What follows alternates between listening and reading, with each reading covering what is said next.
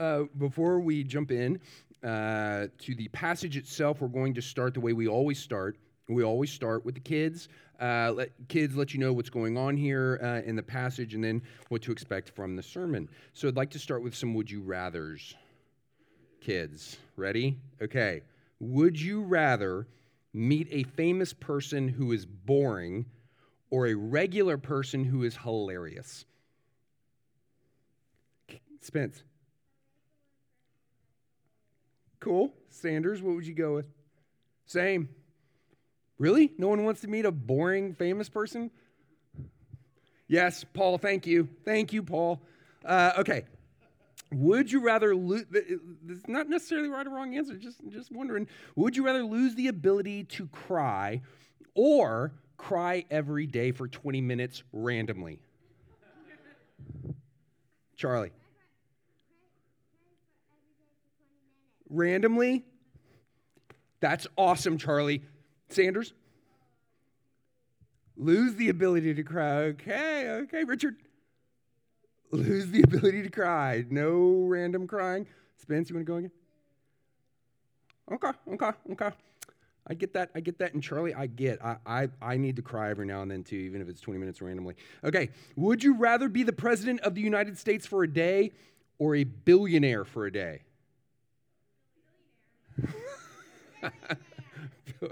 okay. Uh, how about this? Uh, ooh, this is a good one. We can be we can be vulnerable and honest here, okay, kids. Would you rather always be the center of attention or always go unnoticed? Knee jerk. Attention? All right, there you go. The Castaneda brothers. He gets the attention. He goes unnoticed. They're both cool with it. Uh, and that's not true. That's not how they. Just okay. Uh, how about this? Would you? Uh, would you? Would you rather never get tired or never have to go to the bathroom? Never, have to go to the bathroom. never be tired, never do. Okay, good. Split on that one too. Interesting. How about this one? Would you rather get a million dollars or have the Astros win that World Series?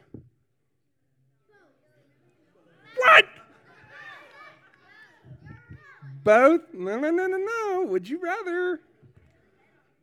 You guys. Okay.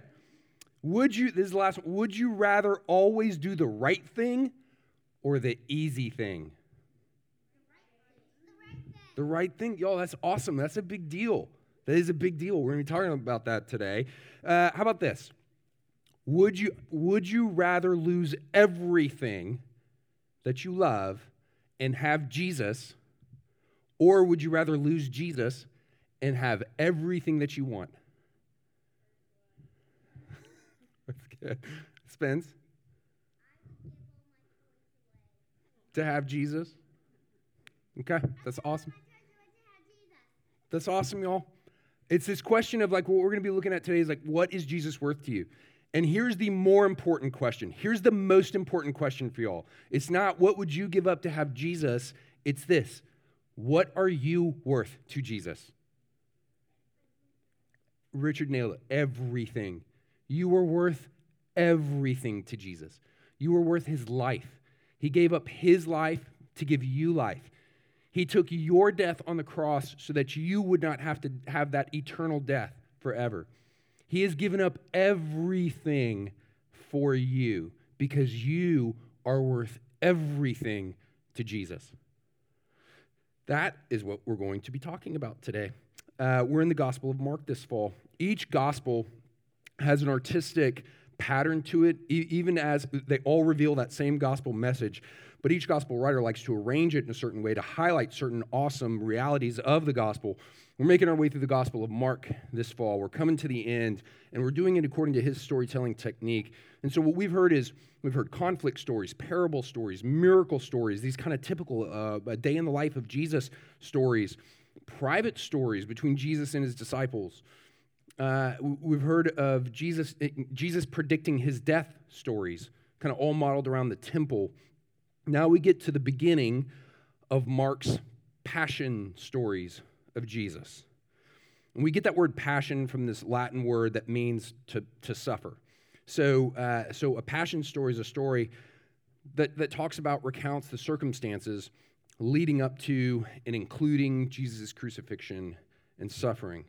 So, this is Mark's first passion story of Jesus. Please stand for the reading of God's word, Mark chapter 14, beginning in verse 1. It says, It was now two days before the Passover and the feast of, and, and the feast of unleavened bread. And the chief priests and the scribes were seeking now to arrest him by stealth and kill him. For they said, Not during the feast, lest there be an uproar from the people. And while he was at Bethany, in the house of Simon the leper, as he was reclining at table, a woman came with an alabaster flask of ointment of pure nard, very costly. And she broke the flask and poured it over his head. There were some who said to themselves indignantly, Why was the, why was the ointment wasted like that? For this ointment could have been sold for more than 300 denarii and given to the poor. And they scolded her. But Jesus said, Leave her alone. Why do you trouble her? She's done a beautiful thing to me. For you always have the poor with you, and whenever you want, you can do good for them, but you will not always have me. She's done what she could. She's anointed my body beforehand for burial. And truly, I say to you, wherever the gospel is proclaimed in the whole world, what she has done will be told in memory of her. Then Judas Iscariot, who was one of the twelve, went to the chief priests in order to betray him to them. And when they heard it, they were glad and promised to give him money. And he sought an opportunity to betray him. The word of the Lord. Please be seated. Okay, easy to do, but let's not let's not pass over uh, that it's the Passover, one of the major holiday feasts in Israel. Passover, this is when this is happening. Passover celebrates Israel's freedom from slavery in Egypt. Remember, Moses says to Pharaoh, God says, Let my people go. The 10 plagues, Israel gets freed. Okay, they're celebrating that. But at Passover, they, ju- they didn't just celebrate what had already happened. Passover is also a time of looking ahead, looking forward to an ultimate deliverance of God's people. And the irony is, Jesus shows up proclaiming he is the long awaited Messiah, there to deliver them. And verse 1 says the chief priests and scribes were seeking to arrest Jesus and kill him. More irony. Given that Jesus knows he's going to die very soon, and he knows that, look where he is. He's in Simon the leper's house. Do y'all know who Simon the leper is? Nobody does, because he's nobody. The Son of God, who knows he's going to die, is spending his last hours with nobodies his disciples, a leper, a few other randos. And they think that they've gathered for just another normal Passover meal time, week, when all of a sudden no one is having just another normal Passover week because a woman, unnamed here, comes to Jesus and she breaks a flask of ointment and pours it all over Jesus' head. And now, it's not weird that this woman anoints Jesus' head. It was customary for honored guests to be anointed with oil or ointment at a dinner. But she doesn't anoint Jesus with a customary drop of oil. She anoints him with an entire flask of ointment. The Gospel of John, talking about this same incident here, tells us that her flask contained a pound of ointment. And it's not just any flask. She breaks open an alabaster flask, a very, very expensive and, ornate bottle. And she doesn't just anoint Jesus with any old common oil. She anoints him with pure nard. Nard is a flower, it's an ointment that comes from a flower from India. So only the wealthiest people had that kind of stuff. But this woman's not wealthy. And she's not prominent. And we know that because John tells us who this woman is. It's Mary, of Mary and Martha, of, uh, of Bethany, whose brother is Lazarus, who Jesus, uh, who just died, and Jesus came and raised him from the dead this alabaster flask of pure nard it's a family heirloom it must be a fairly, family heirloom is like her savings account so this is shocking shocking but not in a good way to the disciples they're mortified, they're enraged. Like, first, they don't even talk to her at the beginning, like when they see this happen. They talk about her in front of everyone, very condescendingly, like you know, the adults are talking. And they angrily share their shock and disapproval of what she just did. Like, what a waste. Because the amount of that, they point this out, the amount of this very expensive nard is about 300 denarii, which is a year's wage. What, what we could have done with that. What this could have done for the poor. This woman is hysterical. Like she's being so, this is so melodramatic and so, so wasteful, shamefully, painfully wasteful. Then they scold her to her face. And Jesus jumps in and he scolds them just as harshly as they're scolding her. He says, Leave her alone. Jesus gets what she's doing and why she's doing it. She's been hearing Jesus' predictions about his death, and she gets it and she believes him. She believes that he's come to Jerusalem to give his life, and time is almost up, and she wants to show her love and devotion to Jesus. So she, she wants to use her heirloom, her most prized possession, to prepare Jesus for death, to honor his death. Jesus tells the disciples to their face that she understands what's happening to him and they don't. And you know, more irony is everyone but criminals were anointed for burial. And Jesus is about to be executed as a criminal, dishonored by the Roman and, and Jewish authorities, but that's not what this woman believes about Jesus. And she, Jesus looks at the disciples and says, instead of scolding her, you should be praising her. Another uh, pastor, uh, Alistair Begg, put it like he said like this: like, long after the deeds and titles of emperors and kings and presidents are completely buried, this beautiful, significant, and timely act will be remembered. Because the pathway to lasting honor is to honor Christ. She'll forever be remembered for her devotion to Jesus. What will the disciples be remembered for? there's this stark contrast here between, you know, what just came before the chief priests and the scribes and this faithful, unnamed woman disciple. And then she's contrasted with one of the 12 disciples, Judas. And at this moment, uh, the penny drops for Judas. As it, like Judas finally understands Jesus is not the king he thought he was. He's not bringing the kingdom that they have been hoping for. Jesus is not going to make the disciples powerful, respectable, successful, wealthy. And the other gospels tell us about this incident explicitly that it's Judas here who's, who's leading the charge. You know, they're all guilty of, th- of thinking this and, and talking about this woman like this, but, it, but who says, uh, you know, he talks about his supposed devotion to the poor. That's what we should have been doing with this. And John's gospel tells us that Judas was outraged in this moment, not because he cared about the poor, but because he was a thief. Judas had charge of the money bag, and Judas stole from it all the time. And so as Judas looks down at his Passover meal, and then he looks around at the other disciples that are there, and then the others that are there he, that he's eating with, whose house they're in, and in the middle of this pitiful scene, this woman wastes a fortune on this, this loser, Jesus, who is now scolding them.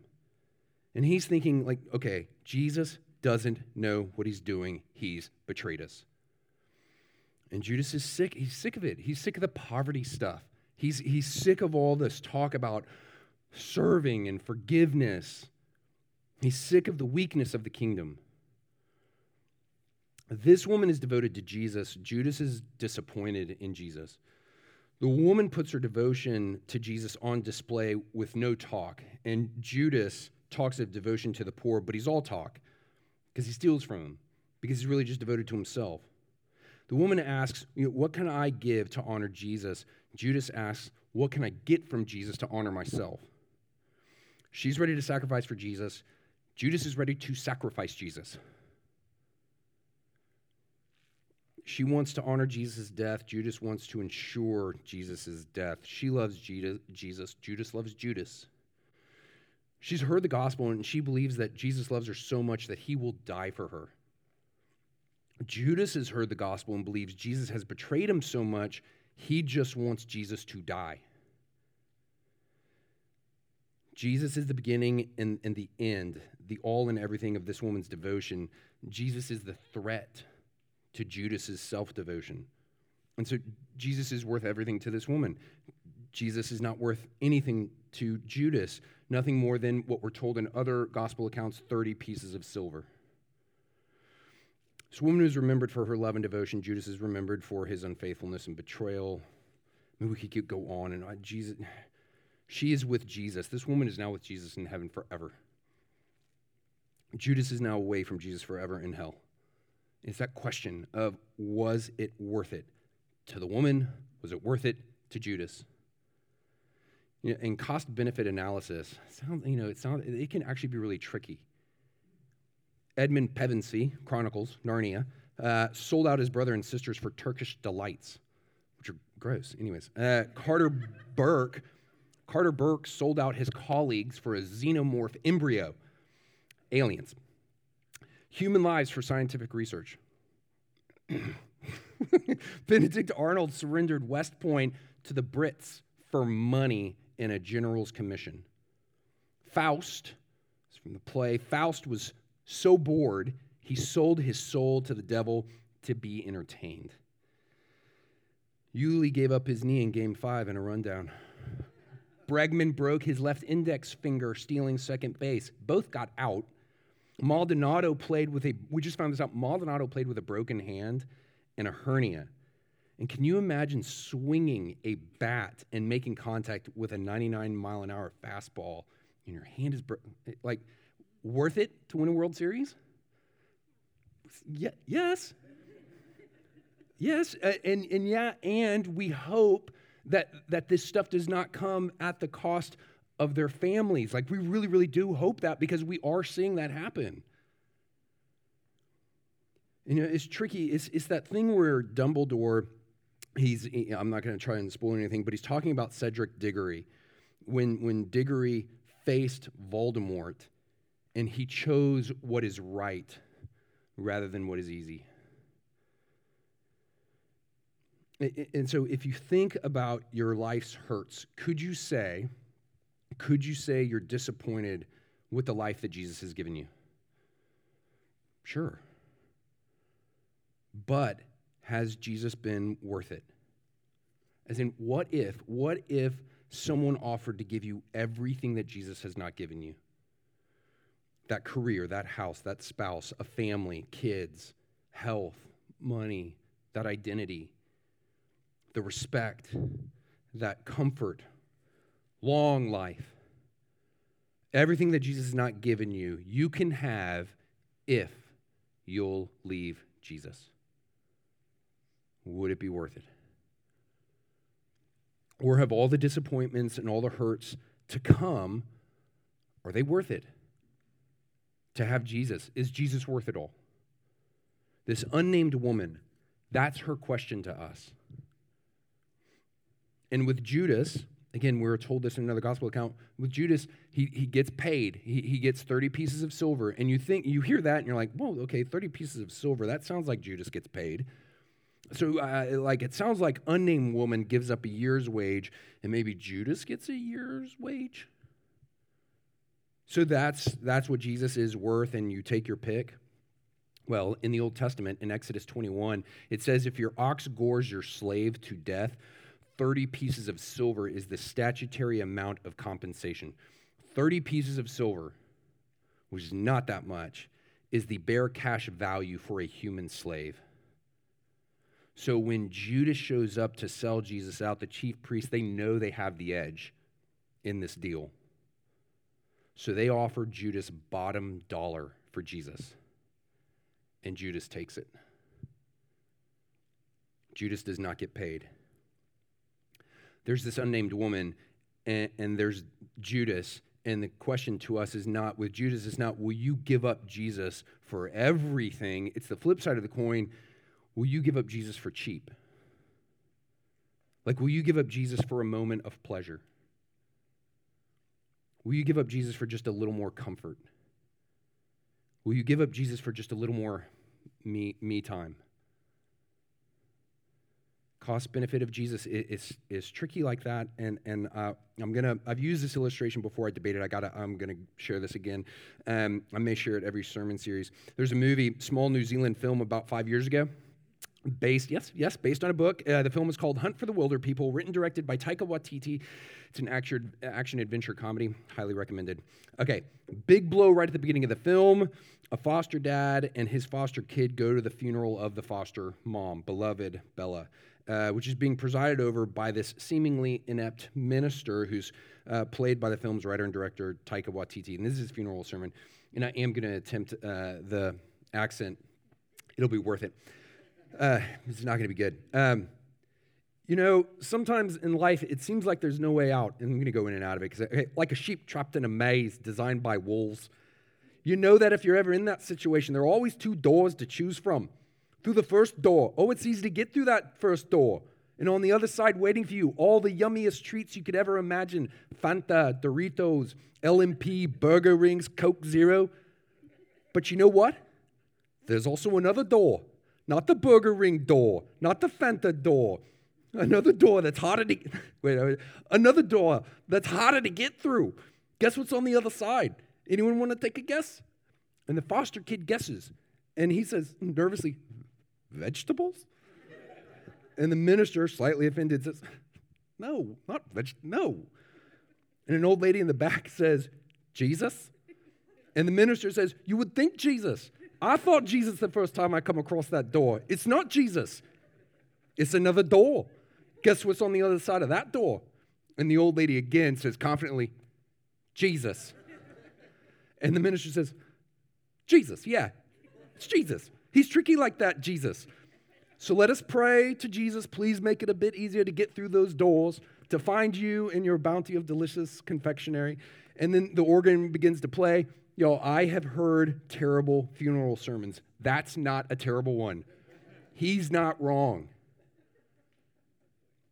You know, Judas, this line, the cost benefit analysis of Jesus is, is tricky like that. Judas's line that this money could have been given to the poor.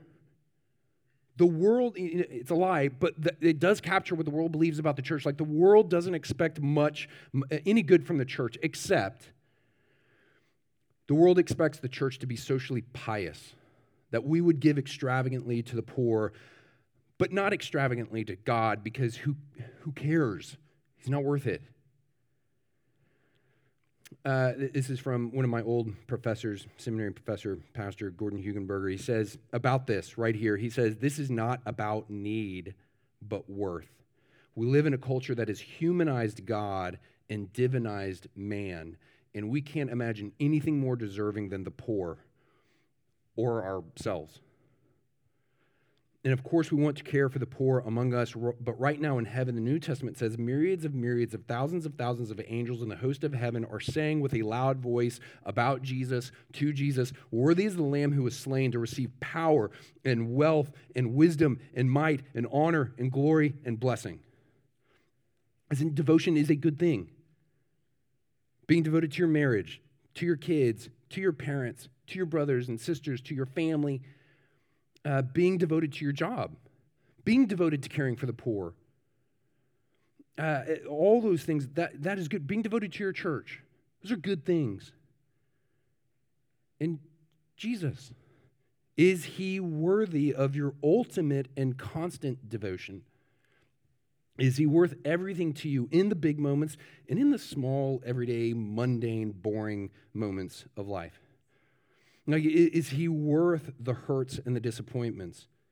In those moments when you have failed in your devotion to Jesus, is it worth returning to him again and again and again and again in devotion? This woman, she's, she's not on fire for Jesus. Judas didn't just snap. One is devoted to Jesus and the other is devoted to himself. And the focus here is actually not on either of their devotion. Mark's focus here is on Jesus' devotion. Because it sounds like Mark begins his stories about Jesus' passion with a story about some unnamed woman's passion for Jesus.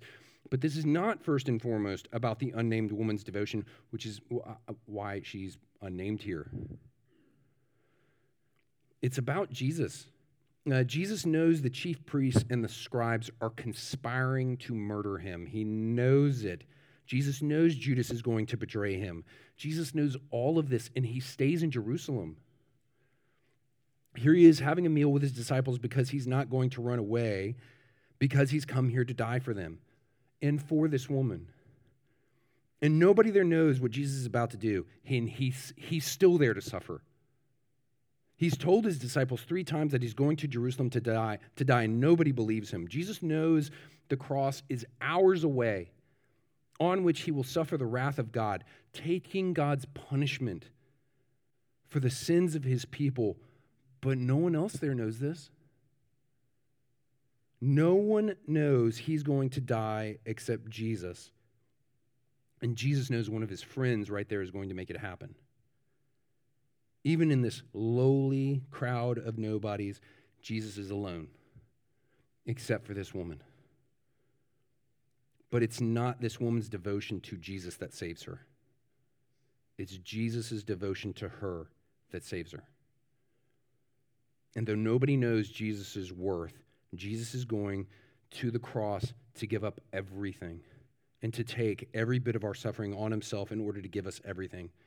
I think, like through his life, his death, his resurrection, he is going to pour out his love, his grace, his comfort on his people. He's going to pour out his Holy Spirit on his people. he's going to pour out every blessing of life eternal in his glory, in his glorious kingdom, on his people who don't even know what it's worth. Another, another beloved pastor, uh, uh, p- professor, friend of mine, used to ask us, What does your salvation cost you? Nothing. It cost Jesus everything.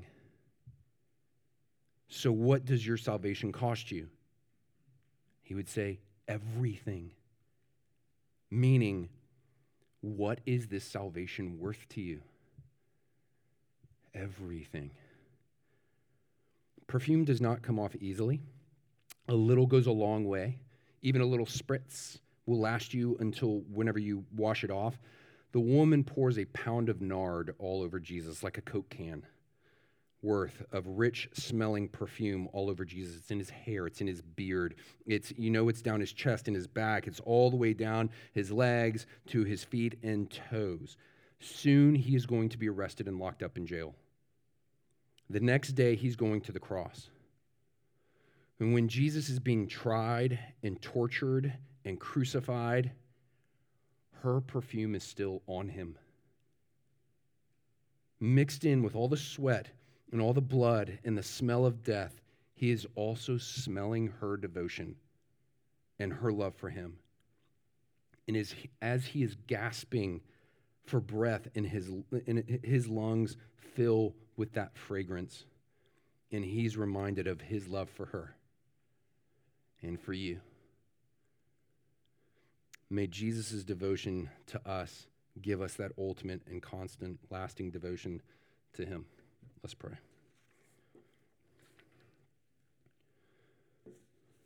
Father, we, we do. We, we, we simply pray that Jesus' love, his unfailing devotion, that is greater, infinitely greater than what we could ever possibly fathom. We, we pray that what we are able to grasp by your grace, that it would, that it would return, that it would work itself out in us, in, in, our return of our love and devotion to Jesus. And we pray this, that we would do this together, inspiring one another with the gospel to keep going, to keep going with Jesus, to love him because Jesus is worth everything to us. And we pray this in Christ's name. Amen.